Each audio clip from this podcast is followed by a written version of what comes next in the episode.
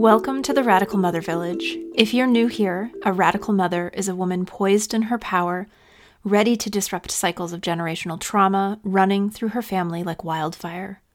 She's working to improve her life, the lives of her children, and shape the landscape of her community.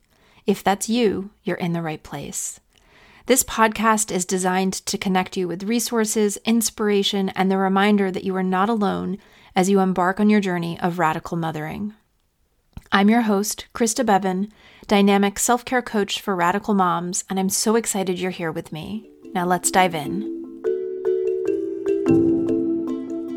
Hey there, before we get into today's episode, I wanted to let you know about the Radical Mother Village Inner Circle. I am super excited to be offering this out to the world. This is a six month group coaching experience designed specifically for radical mothers who are ready to dive deeper into practicing dynamic self care, repairing the sister wound, being held and supported while doing the work of reparenting, showing up to radically witness one another, and so much more. We will be coming together to do work through the power of ceremony, celebration, and community. We get started April 8th, and if you're ready to join us or just to find out more, you can go to christabevan.com forward slash inner circle where you can get all of the details, or you can also follow the links that I have in the show notes. And now let's dive into today's episode. I want to talk today about ceremony, ritual, rites of passage, and why these are so important for mothers. A big realization that I have had as a mother is how much I have missed the role of ceremony and ritual in my life since my son has been born. And this is something that I have worked to create more of in my life on both an individual level and also what I've sought out more from others on a community level.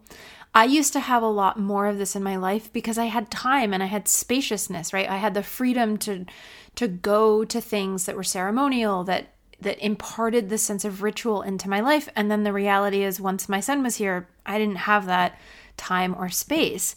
When I think about it, I think at our core, so many of us feel this longing and this aching without necessarily knowing what the root cause of it is. So, for me, when I started to identify that part of the hole that I felt in my soul as a mother was that I was missing the role of ceremony, so many things started making sense for me.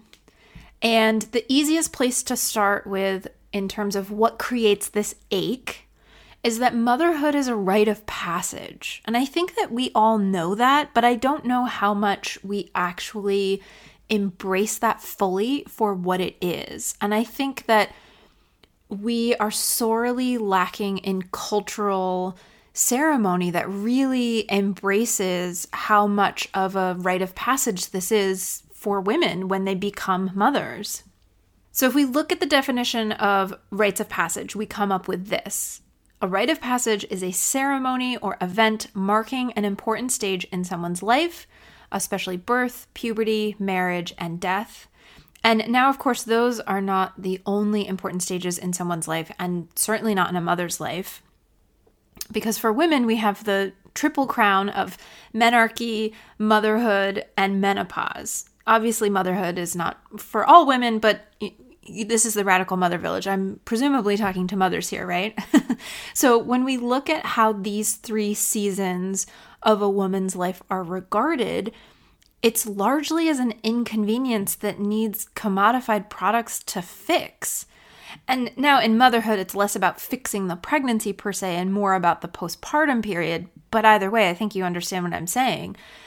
And rather than celebrate these transitions of life, we're given the subconscious programming that they're burdens for women and that there's something that need to be dealt with. And again, instead, there's so many cultures from around the world that actually reserve some reverence for these events and and mark them in that way and have traditions and ceremonies and things that go along with these transitions that really fully embrace what a powerful time of transition this is. But not so much here in America. And how many of us have actually experienced a ceremonial sanctification of our transition to motherhood? And hint, a baby shower is not it. That doesn't count. And actually, let's talk about baby showers for a minute because I kind of have a bone to pick with them.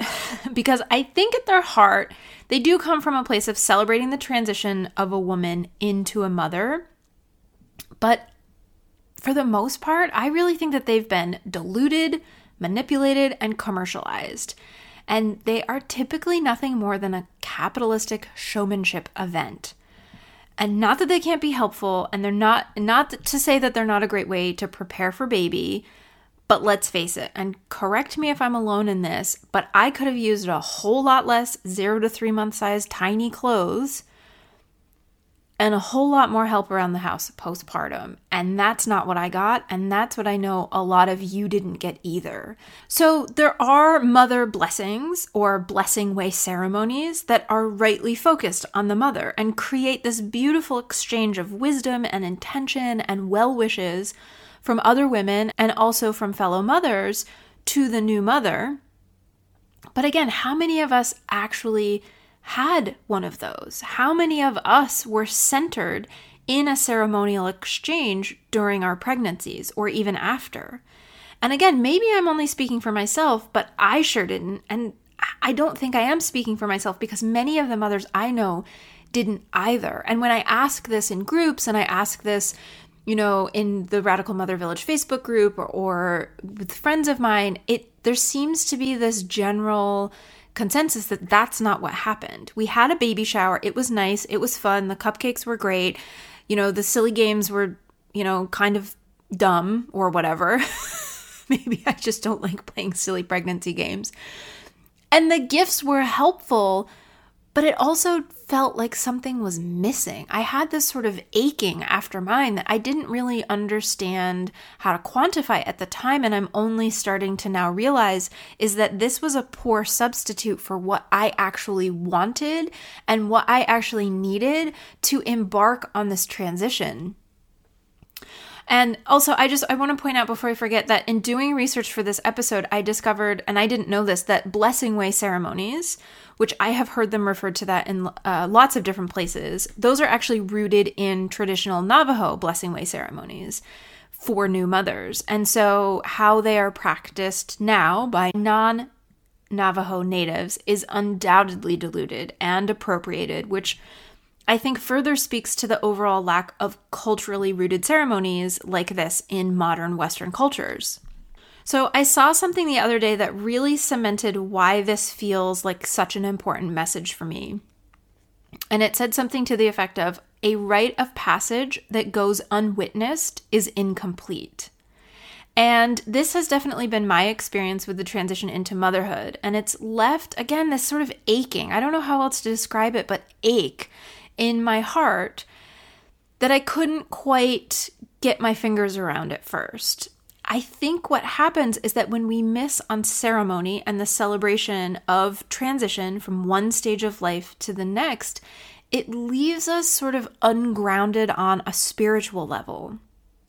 It gives us a feeling of being unmoored, like a ship at sea without clear direction on where and also how to go next.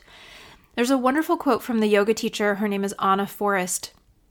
She did a talk at Wanderlust, one of their speakeasy uh, series. This was a few years ago. Uh, I didn't see it in person, but I listened to it um, on the Wanderlust podcast, which I don't think exists anymore. But anyway, I found the video I rewatched it the other night. It's incredible. Um, I'll link to it in the show notes if you're curious. But in it, she says ceremony brings clarity in life about what to do next. And that has definitely been my experience with it. And it's also, it's been my experience that in its absence, it feels like a lack of clarity. Again, it feels ungrounded and it feels like a muddy transition from one thing to the next. And so when she said that, ceremony brings clarity in life about what to do next, that really resonated with me. Part of ceremony is having people that are further along the path than you to help guide and lead and instruct you on what's next because they're able to do it from a place of knowing. They're able to do it from a place of experience. They're able to do it from a place of having been there themselves and being able to show you with a wisdom that you don't have yet about what to do next. They are the clarity for you. So rather than us wandering into the woods of motherhood, lost in a thicket of bramble, when we are ceremoniously welcomed to motherhood, we are shown where there's a well worn path through the woods, and that well worn path has been cut by all the women who have walked this path before us. The other benefit of ceremony is that it helps to create a container for big emotions. Because let's face it, again, we're talking about big life transitions here. And understandably, big transitions also can come with big emotions. Ceremony can help provide the space in which we can transmute difficult or painful emotions into purpose. And it also provides the space where we can elevate joyful emotions so that they last longer, so that they can linger into our lives further on into the future. So, clearly, I think this is a really important piece of a woman's life and of a mother's life, and it's also something that I see as sorely lacking. Now, I want to shift gears here for a moment and talk about rituals because I think that they're important to talk about as well, and actually for a really interesting reason. So, by now, hopefully, you all know that I love all things nervous system regulation, how to increase your capacity to handle stress, how to increase your vagal tone, all of these things, right?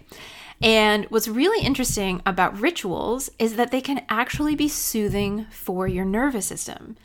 That's right, they can actually help to create a sense of routine and predictability, two things that our brain finds comforting. It feels soothing and it feels safe for us to know what's next. When we can expect what's next, we're able to find comfort and safety in that. I actually remember back, I long for these days when I could practice in person yoga with my favorite yoga teacher. I spent so many hours practicing with him that I knew what was next. I I knew when we were doing a certain sequence if we were in you know warrior 2 that we were moving into anjaneyasana next right i i just knew his style of teaching and i knew how to predict accurately what was coming and there was so much beauty in the safety of that routine because what it allowed me to do was drop further into my practice. It allowed me to turn inward even more and drop into a place of yoga being a meditation in movement because I knew what was coming. There was a ritual involved in his teaching. There was routine involved in his teaching. And in that, in that safety, in that knowing of what was next, I was able to experience it on a whole new level. So, this stuff really does work on a nervous system level to help us manage our stress and to help feel like we have more control. And that's because ritual can give us some of that sense of control back, especially in motherhood, where we can so often feel like we are at the mercy of the whirlwind that is having children. Rituals can help us ground into the present moment and they allow us to show up with presence that I know so many of us, and myself included, are always seeking more of. And I think that it's important to to address this idea that it's not just large life transitions that can and should be celebrated in ceremony and ritual, but it's also smaller daily events. And this is where the concept of sacred in the ordinary applies. Because let's face it, motherhood can be boring, it can be monotonous, and it can be a repetitive job a lot of the times. I don't know how many times I say throughout the day, how many times have I picked this room up? How many times can I clean the kitchen? I feel like I've already done this, right? It's you end up doing the same thing over and over and over again. It's like you finish the laundry and then you have to start another load of laundry. You finish cleaning up breakfast, it's time for lunch. And so, just because the work of mothering is monotonous and repetitive doesn't mean that it has to be done without ceremony or ritual.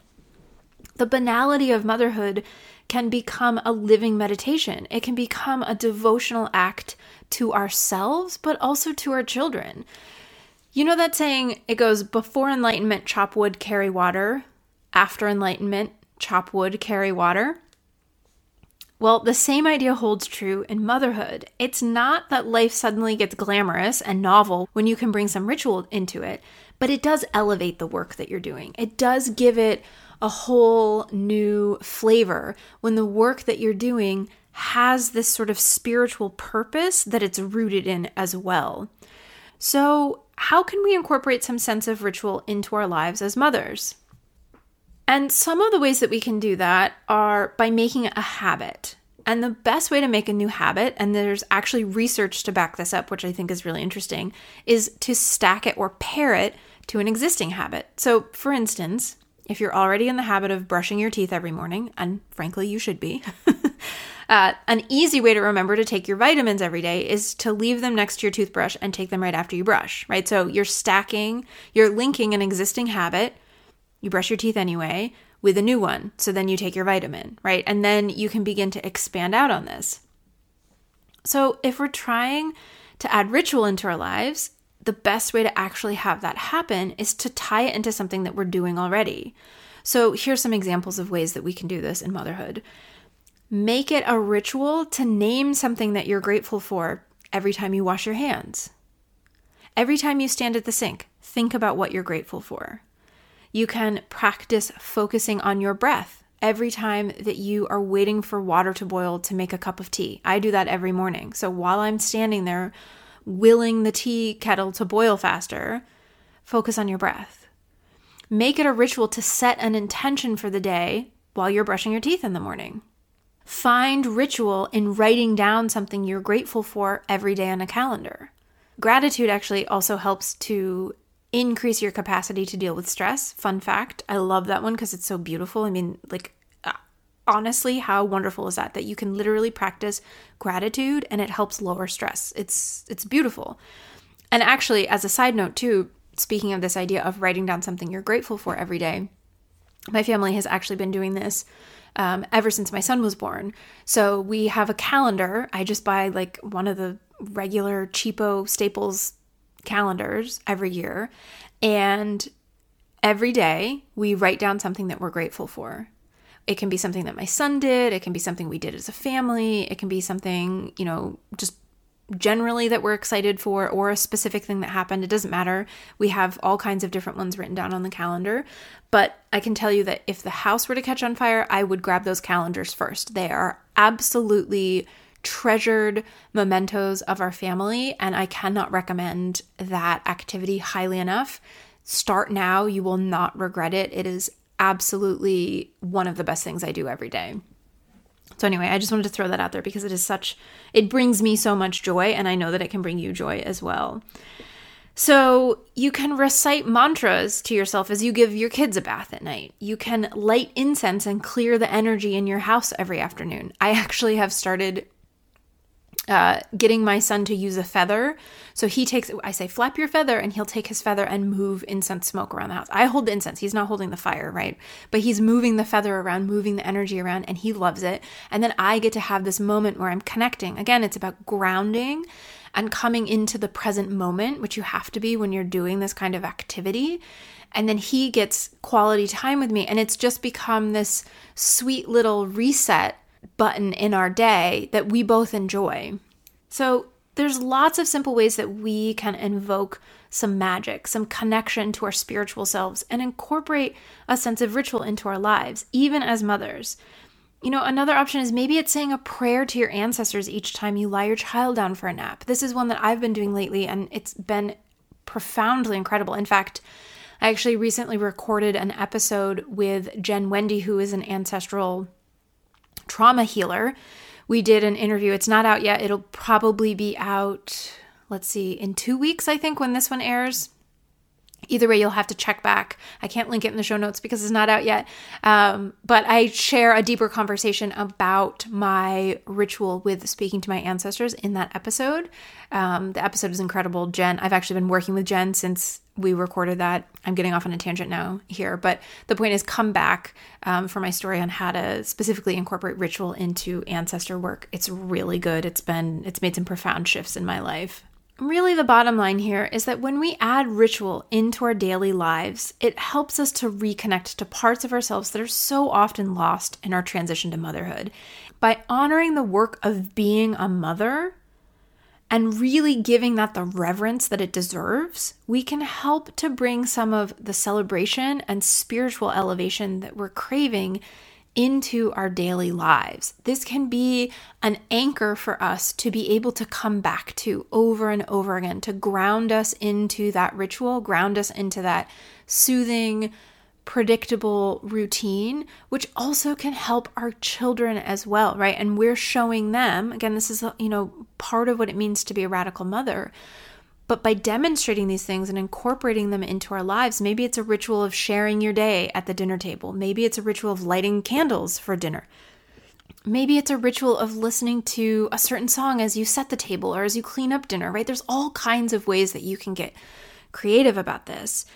Ceremony and ritual don't need to be saved for big events. They can really honor the daily events of our lives as well. So even if we didn't get the ceremony that we all deserved, because really that's what it comes down to, right? We deserved more ceremony in our lives in our transition to motherhood. So even if you didn't have that to the level that you wanted or needed or should have received, you can supplement some of that by offering yourself ritual and ceremony in your daily life. And as we do that, we can start to honor the work that we are doing as radical mothers.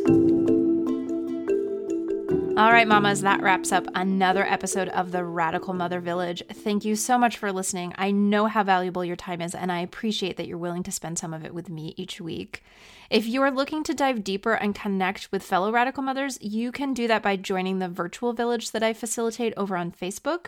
You can find the link to that in the show notes, or you can also search within Facebook itself for the Radical Mother Village. Over there, you'll find other like minded mamas doing this work supporting and encouraging one another.